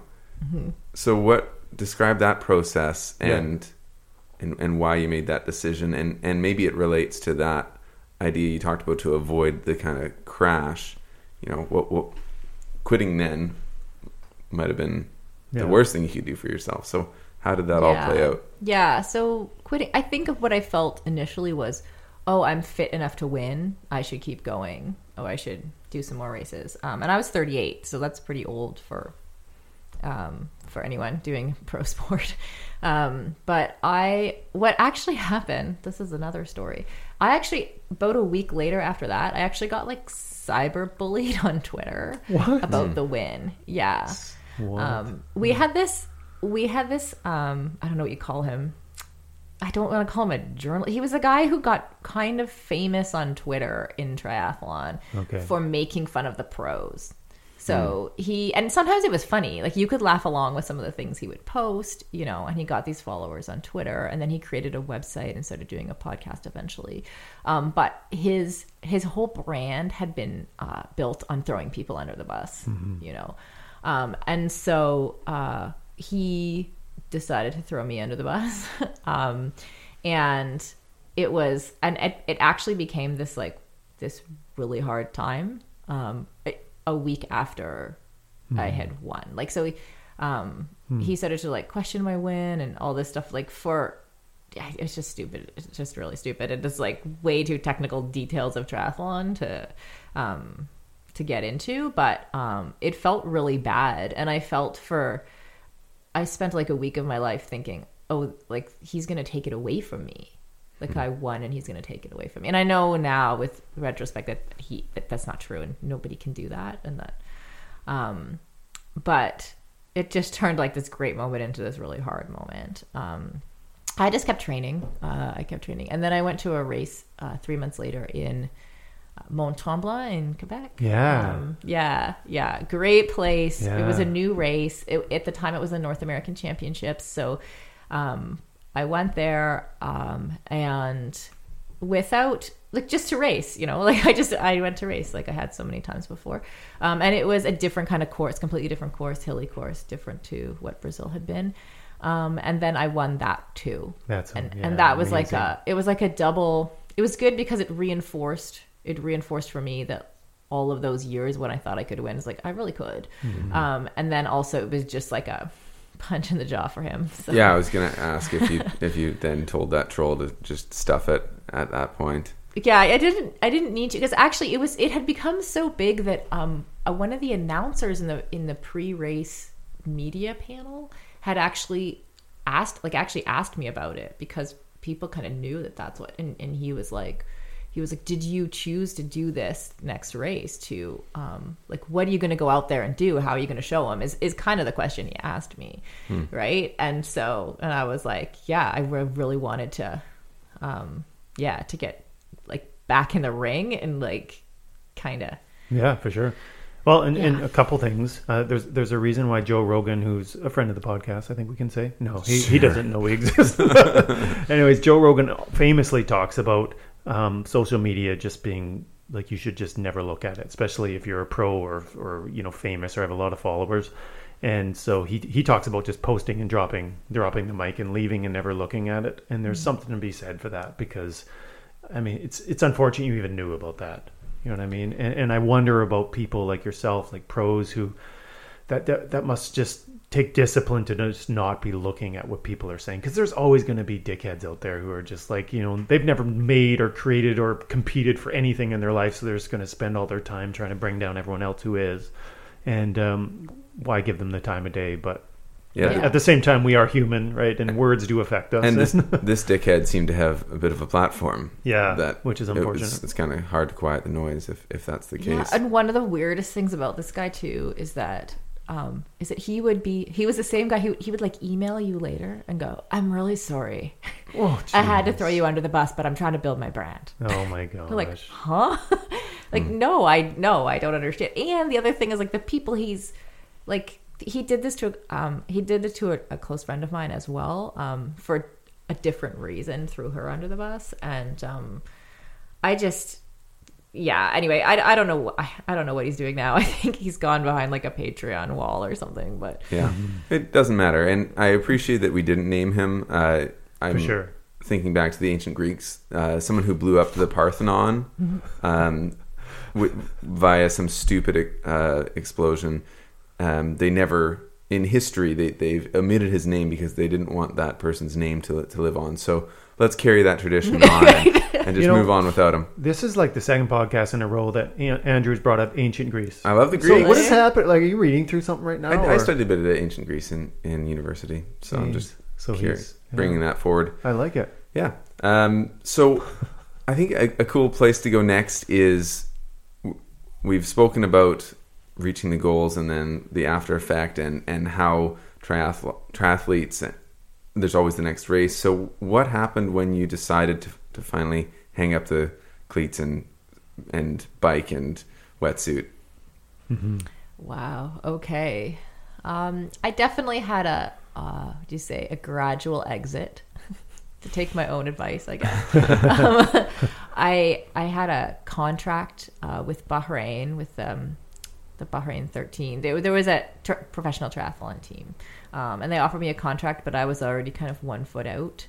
Um, so I um, basically I asked them if I could do less races and more kind of media and PR type stuff for them. There's a lot of political issues in Bahrain that a lot of people don't really understand and I was super interested in so I had already been like online in forums like talking to people about the Middle East and sport and all kinds of stuff. So um so I ended up for them I did I went on a lot of podcasts talking about um, why I felt it was a positive thing for um, the Middle East to have sports teams, um, which was a little different than what how other people felt about it.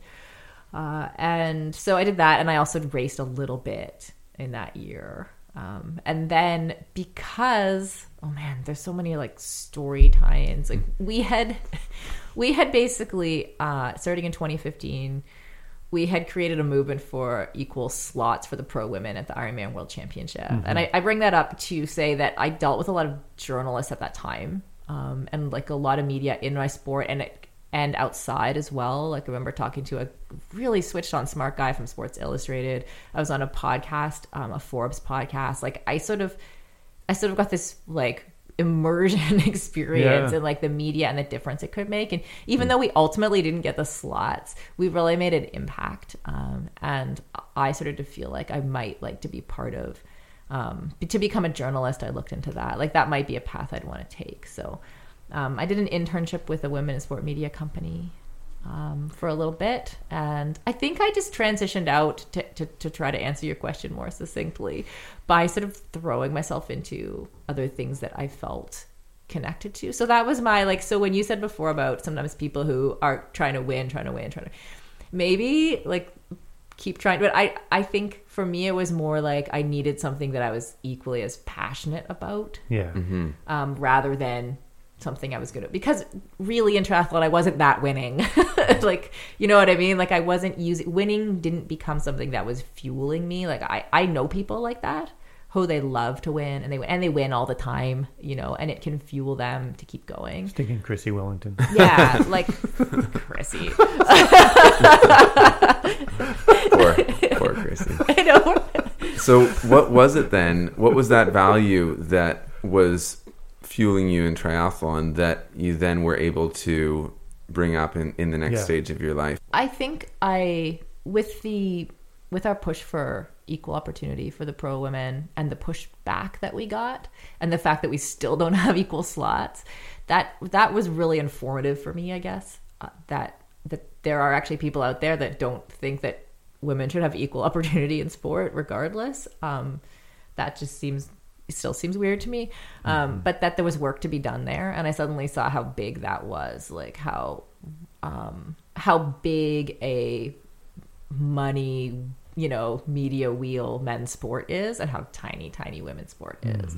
So that just like sort of it triggered um, something in me that said and, and and also said this is a place that i could make a difference. So like two things kind of met because i had had um, because i did win those couple races and I had a bit of a voice. I don't have a I don't have a huge voice or following, but I have a little bit of a platform. And then um so I had that. I had like a launch pad. And then I also had something I felt that I really an area I felt I really really wanted to make a difference. So that's where my worlds collided. Awesome. What I love about your story is, is so many pro athletes, like you use the word identity, like that was their identity. So as soon as they retire, um, or sometimes they just don't retire, or they retire and come back and retire and come back, and it's just kind of sad seeing them not not like end on a high. Um, it's because of the identity thing, I think. But you you were able to, you know, uh, led by your values and your passions, continue on um, in the same realm, but but in in a way that was um, not so uh, you know attached to your identity. Yeah, and maybe it was like maybe it was the fact that I didn't win so much that made it like I couldn't make that ident that my core identity because Right. I wasn't I wasn't a well-known pro for so many years, you know. I just like I was known locally or maybe in Canada, you know, but I I never reached that like next level even within triathlon like minor celebrity. Um so maybe that you know, I I wasn't able to use that to fuel anything. So maybe that then allowed me to have some perspective. But you're being a bit modest, I think, aren't you? You do have a Wikipedia page. There's that. Have we Makes not me covered off? You have a Wikipedia page. And hundreds and hundreds of thousands of downloads on your two podcasts, which is just insane. So yeah, um, we have another first. We changed the batteries, which we've never done on a podcast episode, which is just so metaphorical with running out running out of batteries in an Ironman race. But then also, um, Sarah has brought us some um, candies to the studio. What do we call them? Swedish berries. I brought Swedish berries. Yeah, and she, and she said how gross it is to chew into the microphone. So we're not going to do that, but but they are good. Because I, I, um, you know how I do CrossFit now. You know how CrossFit like they're Oh, often yeah. into like paleo. Yeah, yeah. kind of- so I'm like the one who has candy at, at CrossFit. I love it. Is candy not paleo? The,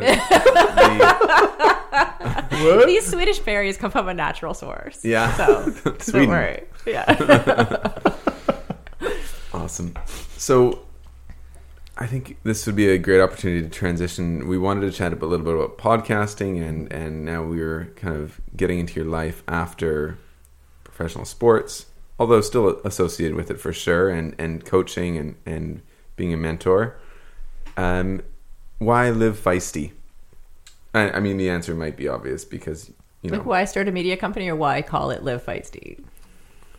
I was more interested in why call it live feisty, but that that answer is is fairly self evident. uh, hearing your story. But um, yeah, why don't you tell us about the creation story of, of the company?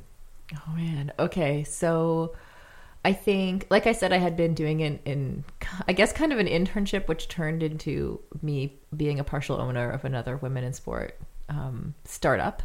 And I, as I got further and further into that business, I realized that it, I didn't feel like their business plan was well developed, and I didn't think it was really going to work in the quick enough for me to make money at it. Um, so I thought, uh, basically, I thought I could do it better myself. Yeah. it kind of sounds terrible, but I like it. I, like you know what? I could probably take, I could probably take one podcast. You know, make sure it gets out to everybody and make it at least big enough that I can have some sponsorship on it. So, uh, you know, you're not making a living off of one podcast with sponsorship, but I thought that if I could at least do that and find that, you know, find out, figure out how to do that with one, I could probably repeat it and and do something with this. Um, so yeah, I guess I just you know okay, I, I need to go back because I think there's a lot missing in sports media. I think there's a lot missing in triathlon media. Um, I had a little inroad with triathlon, obviously because of my background. So I thought I can start with my sport. We can start focusing on like the Iron Women brand focuses on the women's race. If we were riding is more about you know social cultural context which of, of the sport which no one talks about. Like people in triathlon talk about power numbers, Right. how to train better. There's a lot of that information out there, which is fine and needed. Um, but there were some big gaps, you know, that I knew we could just step into and fill, and that I hoped people would want to hear about and appreciate. Um, we started doing live coverage on Facebook when Facebook first launched their live. so, so cool. yeah, so we started like doing that under the Iron Women brand. So we were again focusing on the women's race, trying to highlight the women. Um, we have a newsletter that's become pretty popular. Um, again, like same same thing. Like for the people, there was nothing really for the people in between. And I'm stealing words from my podcast co- co-host Kelly Kelly right now, but Perfect. um, between beginners, you know, who have sort of triathlon triathlete magazine, they have some, you know, have information there for them and media for them, and then, um, and then the data geeks, the the guys who are like in the forums talking about the the minutia of of training, and in the middle there was nothing. Um, which it is a is a massive community. So I thought, okay, let's create some things for for that community. So that's what we decided to do. Awesome. And what were some growing pains early on? And, and we can start talking about, um, we can go a little meta and talk about starting a podcast and, and our own shared experiences because I know you, you um, I wouldn't call you a fan of the podcast, uh, but it'd be nice if you were. Um, but you listened to one of our episodes, and uh, when we were talking right. about I listened, uh, no, I've listened to three Oh, and a really? half Yeah, Oh, yeah. And- episodes. And, you wanted to, you had some questions for us, maybe. Um, Why, so, guys? so why why don't we? Um, you can start about how how your own podcast experience started, and if you did have any questions or or advice for for us, Yeah, we'd love welcome that. to to bring that in. yeah. If you want to talk like minutia? Sure. Let's do it all. Because I'm like, I'm totally wondering about whether you've been satisfied with your equipment that I'm looking at right now. So, like, the way I hear that question is you're not satisfied with our equipment. no, really? yeah. Oh no, it's because I don't. I, that's fine. I don't have as good of. Equipment, Oh, really? So I didn't. Oh, I didn't go that direction. Wow. Yeah. So there's not a lot of other things to reference it, in, to reference it against, but yeah, I think it's it's working great. I- If anything, the best thing about our podcast is the gear. Yeah. yeah, definitely. yeah. Well, we, we were lucky early on. We mem- we uh, mentioned uh, Andy Robertson, uh, who's a documentary filmmaker. He helped us with, find all this. Like he Right. he knew that. Did you say the minutia? He knew the tech technical parts and the this stuff. This part, Andrew and I knew nothing about. I mean, nothing. So Andy really helped. I mean, he he did this. He ordered this in the beginning. Yeah, we figured um, that listening to podcasts there can be amazing content with terrible sound quality and nobody will listen. Yeah. So you at least need good sound quality. So we kind of started there. yeah, and then it's just finding your voice. And, Yes. and and I'm not really talking about the technical part of that, although there is part of that, like um, realizing some of the things I did early on, which were grating on the ears and stuff like chewing or or like being really loud or laughing and really loud, like all those technical things, but more just oh, sorry about that, or, or just hitting the table randomly. John just knocked over the table. I did. I did. All the Swedish berries are rolling around right now, and we're still going to eat them.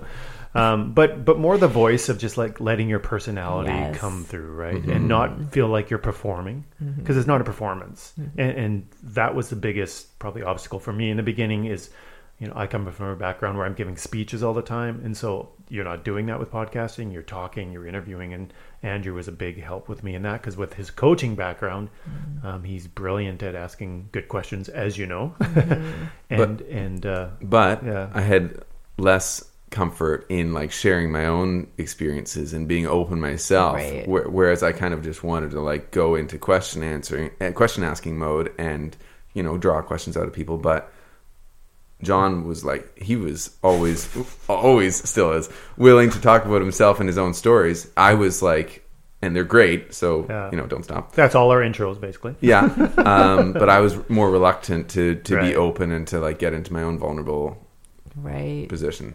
Yeah, that's that resonates so much with me. That was my same process. And I think and I had come from academia before, so I was used to or I valued like not opening your mouth until you've done all your homework and all your research and you really know what you're talking about. Right. So a lot of the stuff I wrote for um, 50 Women to Kona around equality in my own sport, I had thoroughly researched. I'd done my homework. I, you know, um, I really felt like then like I knew what I was talking about. So then doing a weekly podcast is kind of the opposite. Like we always joke on our podcast about how we like we like speculate wildly about things. That, like, I think if you name it, you're like, well, this may or may not be true, but I'm gonna say it. Um, but coming like that's a that was a big arc for me Yeah, to just right. be able to relax and talk and not be and i was really critical of myself because i say like a lot you know and i would hear my own laugh and i wouldn't like it. And, Yeah. and there were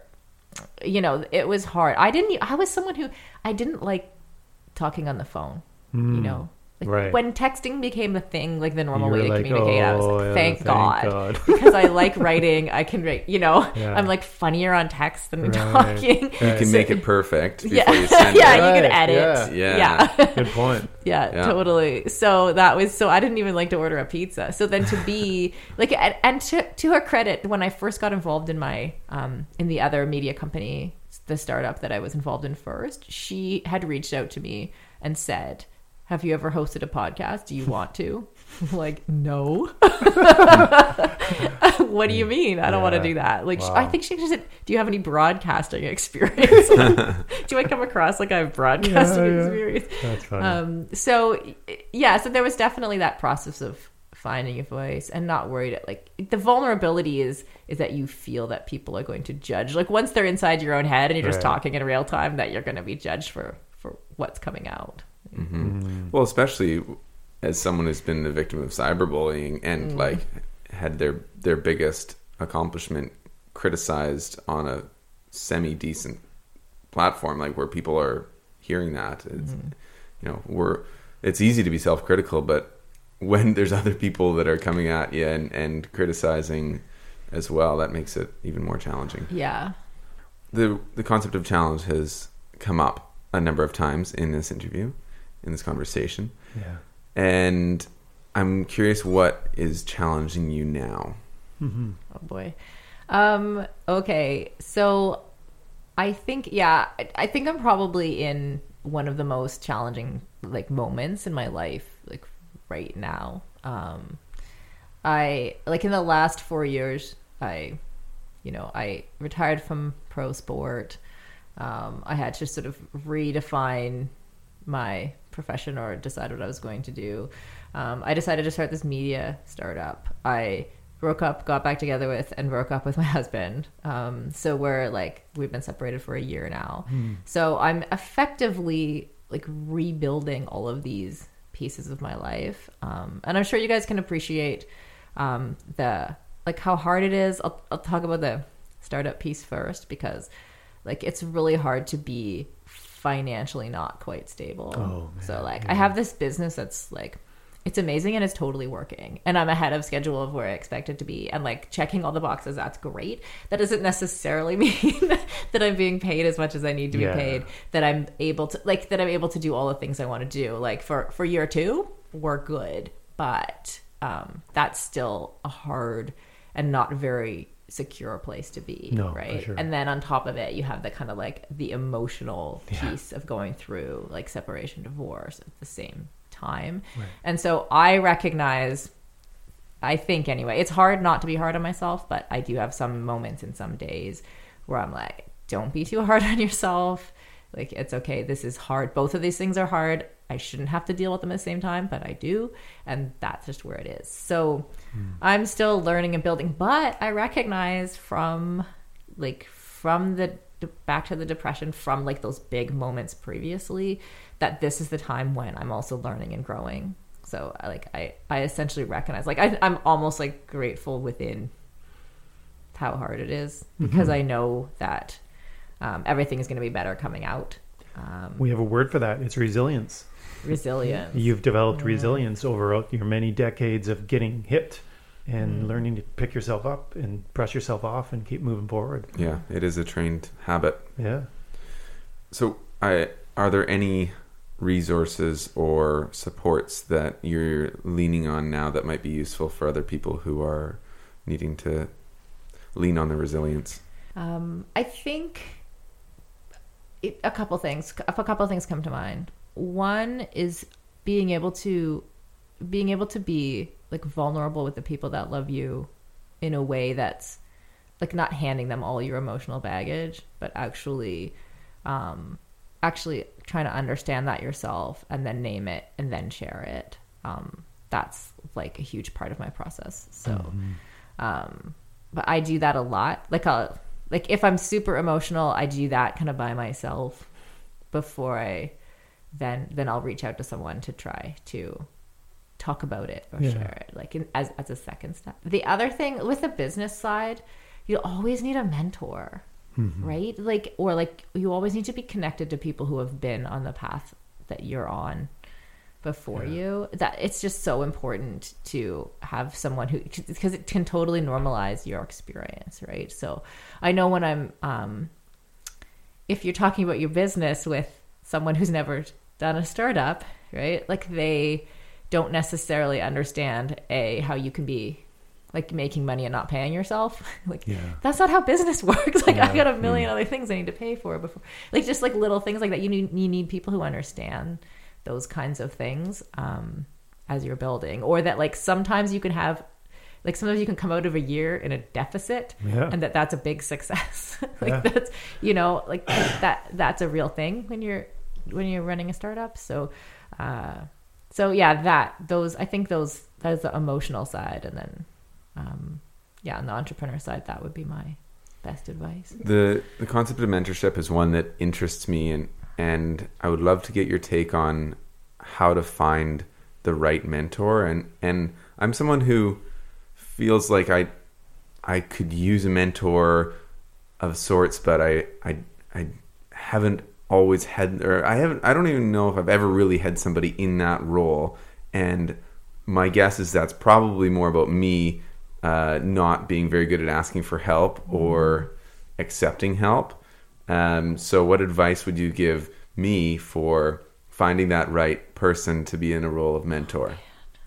Okay, you just asked me the hardest question because I don't. Okay, this is a place where we're in a moment of time where the fact that, um, like the fact that I'm a woman has actually helped with that. Like I've I got all my mentors through the Forum for Women Entrepreneurs in Vancouver. Okay. Um, I've been plugged in before too to like the Women's Enterprising Center, um, and so I suspect those types of things exist um, just for entrepreneurs in general. hmm That's how I've got plugged in before. And then once you get like once I got plugged in, then it's like attending events and meeting people, and So, then so it starts with actually looking for help, is what you're trying to yeah, say. Hmm. basically Okay. that's how I would. Well, I probably don't really need it. yeah. But also, Don't worry, you're fine. it's, it's such a hard question too just because how do you find a mentor with what area of your life like there's just not one Yeah. person who can like you know help you crunch the numbers as an entrepreneur but also help you be a better like spouse or be a better father or be a better be, be better emotionally or be you know have self-care um, like there's just so many things there's there's not going to be one person who feels that and so I, I think I think you know looking at multiple mentors in your life, and part of it is just paying attention to those people that who you look up to. Are they in a place that you like to be in? Like, do, do they do you see how they treat people, and you you like to learn that? We'll just start hanging around them more. Yeah. You know, and it doesn't even have to be an official thing where would you be my mentor? You know, and and you have the swearing in ceremony. It's just you start to hang, you just start to hang, hang around with them a little bit. Yeah. You know, and then um, you know you start to they start to rub off in you a little bit, and so just keeping your eyes and ears open to those kind of people, and you know that's one of the reasons actually why we go to Yes all the time. The, the Your Entrepreneur Society is there's there's a lot of people in there that fit that description. Mm-hmm. Um, since I joined it a couple of years ago, I mean my life's changed. I met Andrew, who you know Andrew's a mentor for Changed me in some ways. Like he's nine years younger, but I would count him as a mentor in areas of my life, like with Right. with self care. And, and and you know and balance and things like that. I'll I'll I'll text him and be like, I need a coaching moment, you know. And he's like, mobile coaching, and he sends me little texts on the fly, and it, it it's cool because you know there's we can learn something from everybody, and so Yeah. we can have Yeah. mentors of all ages and all all types of people, and it's it's just coming back to what we talk about the importance of connection, Yeah. human connection. Yeah, what you're saying is um, resonating a lot. I think, especially with this year, the theme of my business, like in the second year, has been that I have, I guess, I have seven people on contracts now. So Hmm. now I'm, I'm acting in a, what do you say, like a leadership. But I have Yeah. more like leadership. It's not just me at at my Right. desk doing all this stuff, right? Um, and so as a result, I've started to look at people, and I'm I'm saying something that I know I should have learned 20 years ago, but it's like I'm slow on the uptake.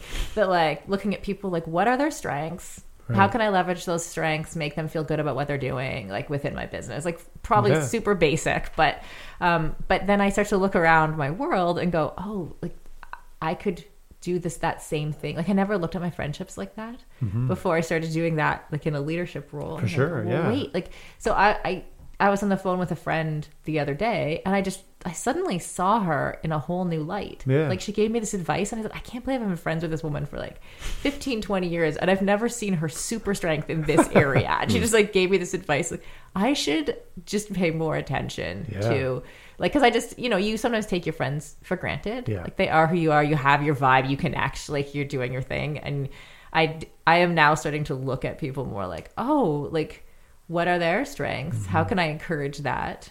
Like what what are my strengths in relation to them? Like how can I develop that relationship um, more actively? I guess. Well, and the only way to do that is, is through deep human connection. And we've moved away from that in our culture with social media.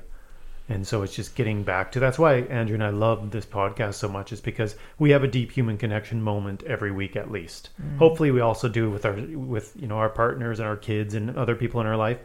Um, but we do at least on Wednesdays because it's a time when we put away the. There's no phones in here, as you can see. You know, we got Swedish berries, we got tea, and we're just sharing. We're doing life together, and and that's so important. And and that's that's really what I think of when it comes to mentorship. hmm Yeah. And surrounding yourself with the right people, and and we are the average of the five people who we spend the most time with. Right. That's right. Yeah. Yeah, it's scary. That makes me approximately a nine year old. so Hey, there's there's good good in that. that's Can- true. Yeah.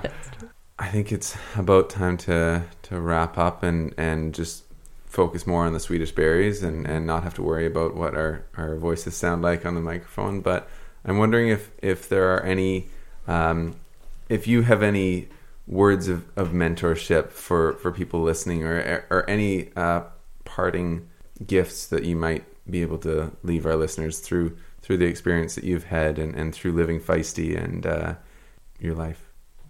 Wow. Okay, just the small questions now at the end. um, I think what I would say is, um, or the thing that the thing that I've been recognizing the most right now in my life is that is to not be afraid to follow your heart into situations because you you'll be able to handle it no matter what happens. Like people protect themselves um, in a variety of ways from um, heartbreak or what they perceive might because of what they perceive might go wrong. Um, but if you throw yourself in and you just follow your heart, like you will, if it doesn't go right, which sometimes it doesn't, like you will be able to handle it, right? And then, the, so the only there's only two things like you're either going to handle it and you're going to grow and you're going to move forward, or or you're going to get what you want, totally what you want from that situation, right? Like you're, um, and so, yeah, I think I think that's I think that's what I would leave on.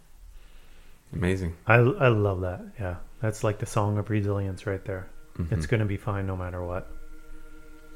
And thanks you guys for having me on. I appreciate you both. It, it's been it was great to meet you at that yes event, and I'm glad we got to do this. So Us too. Yeah. This is this is awesome. Keep doing what you're doing. Yeah, you too. Mm-hmm. All right, on to the berries.